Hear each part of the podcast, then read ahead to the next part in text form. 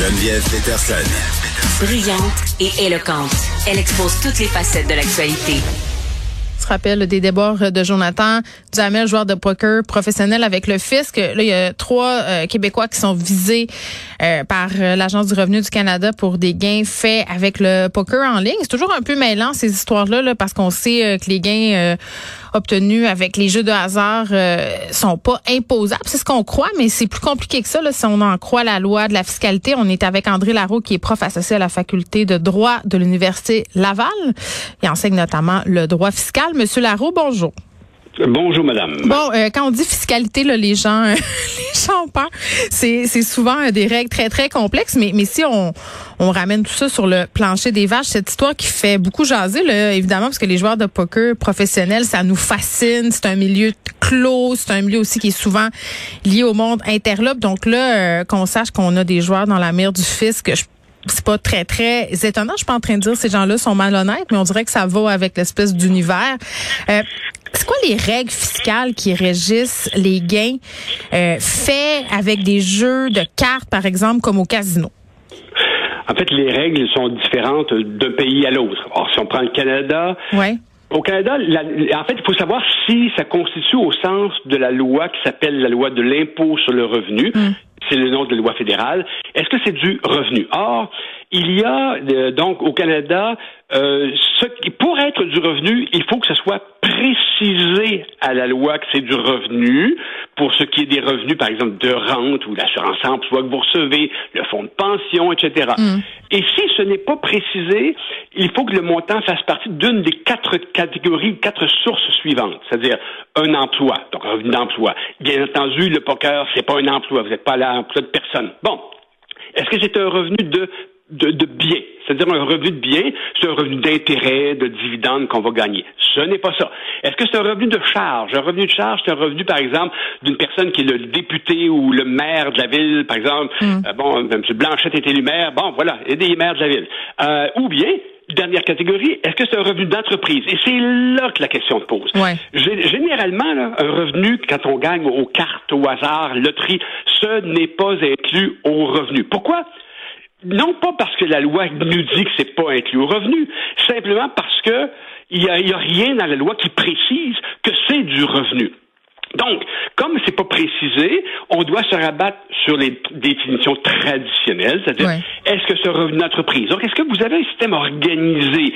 Combien de fois avez-vous joué? Quel montant avez-vous gagné perdu, etc.? Avez-vous des gens qui vous aident? Avez-vous des bureaux? Avez-vous des employés?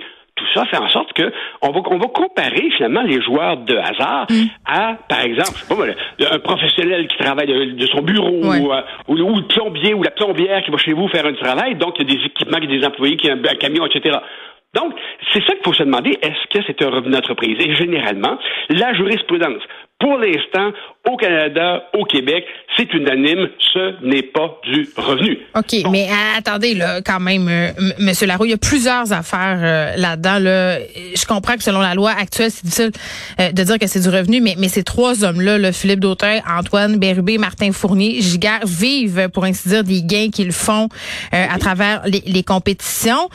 puis, puis avant qu'on s'avance plus, là, là, je vous parlais des, des gains en présentiel, si on veut, si on joue en ligne, parce que c'est le cas là, de ces personnes-là qui sont visées euh, par l'Agence du revenu du Canada. Là, majoritairement, euh, c'est de l'argent qui a été fait en jouant des parties en ligne. Euh, qu'est-ce qui se passe dans l'univers virtuel? Puisque j'ai l'impression que la loi n'est pas encore nécessairement rendue là non plus. Là. Ben, le, virtuel ou en présentiel, ça n'a pas, ça pas de différence. Il n'y a pas d'importance, là. Bon. Et donc, moi, je vous mentionne, entre autres, une décision en 2006, le juge Bowman. Il y a, deux frères. Les deux frères Leblanc, eux autres, ils jouaient au jeu de, de loterie. Bon. Et c'était pas en ligne, mais ils allaient acheter des billets de loterie. Ben, ça gagnait, puis ça gagnait. Puis ça allait bien leur affaire. Fait qu'ils ont acheté, ils ont embauché des gens, 15 assistants pour aller, pour eux autres, acheter des billets de loterie. C'est une entreprise, cela, là. Ben, ben, c'est ça. Mais ils ont joué, durant quatre ans, ils ont joué pour 55 millions qui ont joué à la loterie, ils ont perdu 5 ans, mais ils ont gagné 5 millions. Bon. Mais là, on, serait dans une entreprise. Mais la, Cour, là-dedans, a décidé que ce n'est pas une entreprise parce que c'est simplement du hasard. Comprenez-vous? Hmm. Donc, encore maintenant, le poker, c'est ça, mais on peut... mais c'est un jeu, il y a de la stratégie. Je veux dire, ces hommes-là, les cibles des adversaires, ils utilisent des logiciels. Il y a, il y a un système là, derrière tout ça. Donc, est-ce qu'on peut vraiment encore dire qu'ils jouent et que c'est complètement du hasard?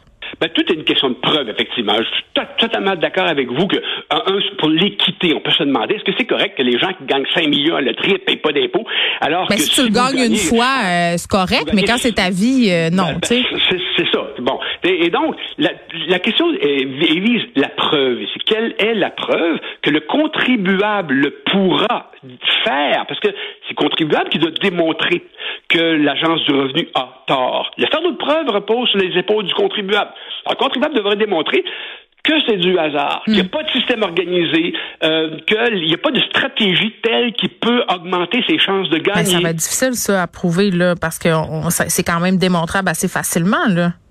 Ben, moi, je, écoutez, je ne suis pas joueur de poker, j'en ai pas la moindre idée. Mais donc, c'est une question de preuve. S'ils sont capables de le faire, tant mieux, il ne paiera pas d'impôt. Je vous dirais tant mieux, mais je vous dirais dommage pour le commun des mortels qui paie de l'impôt sur son revenu. Ah oui, bien ça.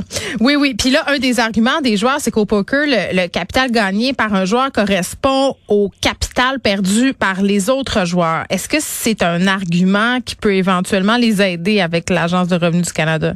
Ben, C'est-à-dire que si on prend cet argument-là, il faudrait donc permettre aux gens qui perdent des sommes au poker ou à d'autres jeux de hasard de déduire. Et, c'est là le problème. Le catch 22 là, de l'Agence du revenu, c'est ça le problème. Ils peuvent pas déduire leurs pertes. C'est ça qu'ils vont invoquer. On, va imposer les gens qui gagnent, mais par contre, on va refuser aux gens qui perdent de déduire leurs pertes. Bon, ah, ça serait pas la, ça serait pas la première injustice fiscale. C'est ce que j'ai envie de dire. raison, mais peut-être qu'on pourrait se pencher sur un système ou s'inspirer d'un système un peu comme aux États-Unis, où, par exemple, un, du Hamel aux États-Unis, qui a, quand il a gagné, on lui a retenu 30% d'impôts. Mais quand même, il faut savoir que les pertes, parce qu'il a perdu quand même de l'argent, j'imagine, je connais pas son dossier, mais s'il a perdu de l'argent, il va pouvoir utiliser les pertes aux États-Unis pour réduire sa facture fiscale. Comprenez-vous? Et donc, euh, c'est le système. Et si vous êtes un résident américain qui allait jouer d'un jeu de hasard aux États-Unis, il y aura de l'impôt qui va être prélevé à la source pour des gains, par exemple mm. au poker, si vous gagnez plus que 5 000 aux États-Unis, là, on va mm. prélever 24% Bon, comme, comme retenu à la source. Et puis là, vous avez les, vous allez déclarer vos revenus dans votre déclaration de revenus, etc. Vous allez payer des impôts. Bon. Mais, à quelque part, il y a une déclaration d'impôt qui va être faite via des impôts de revenus. Alors qu'ici, c'est totalement, on, on fait rien avec ça. on, ne paie pas d'impôts, mais on a des problèmes comme ceux qu'on a présentement. Oui, puis dans le cas euh, de ces trois hommes-là, si jamais ça va de l'avant, euh, ils vont devoir euh, payer de l'impôt, payer des pénalités aussi, puis fort est à parier que Revenu Québec va les attendre dans, un peu plus tard sur la route. Écoutez, les, chances que Revenu Québec gagne sur les pénalités, elles sont minces parce que ces gens-là se sont fiés sur la jurisprudence existante. Je comprends. Hein, et puis sur le droit existant. Donc les pénalités, je pense que Revenu Québec ne pourra pas vraiment se satisfaire de ce côté-là. Fascinant. André Laroux, merci beaucoup, qui est prof associé à la faculté de droit de l'Université Laval, euh, enseigne le droit fiscal. On parlait de ces trois joueurs euh, de poker professionnels visés par le fisc canadien pour des gains faits avec le poker en ligne.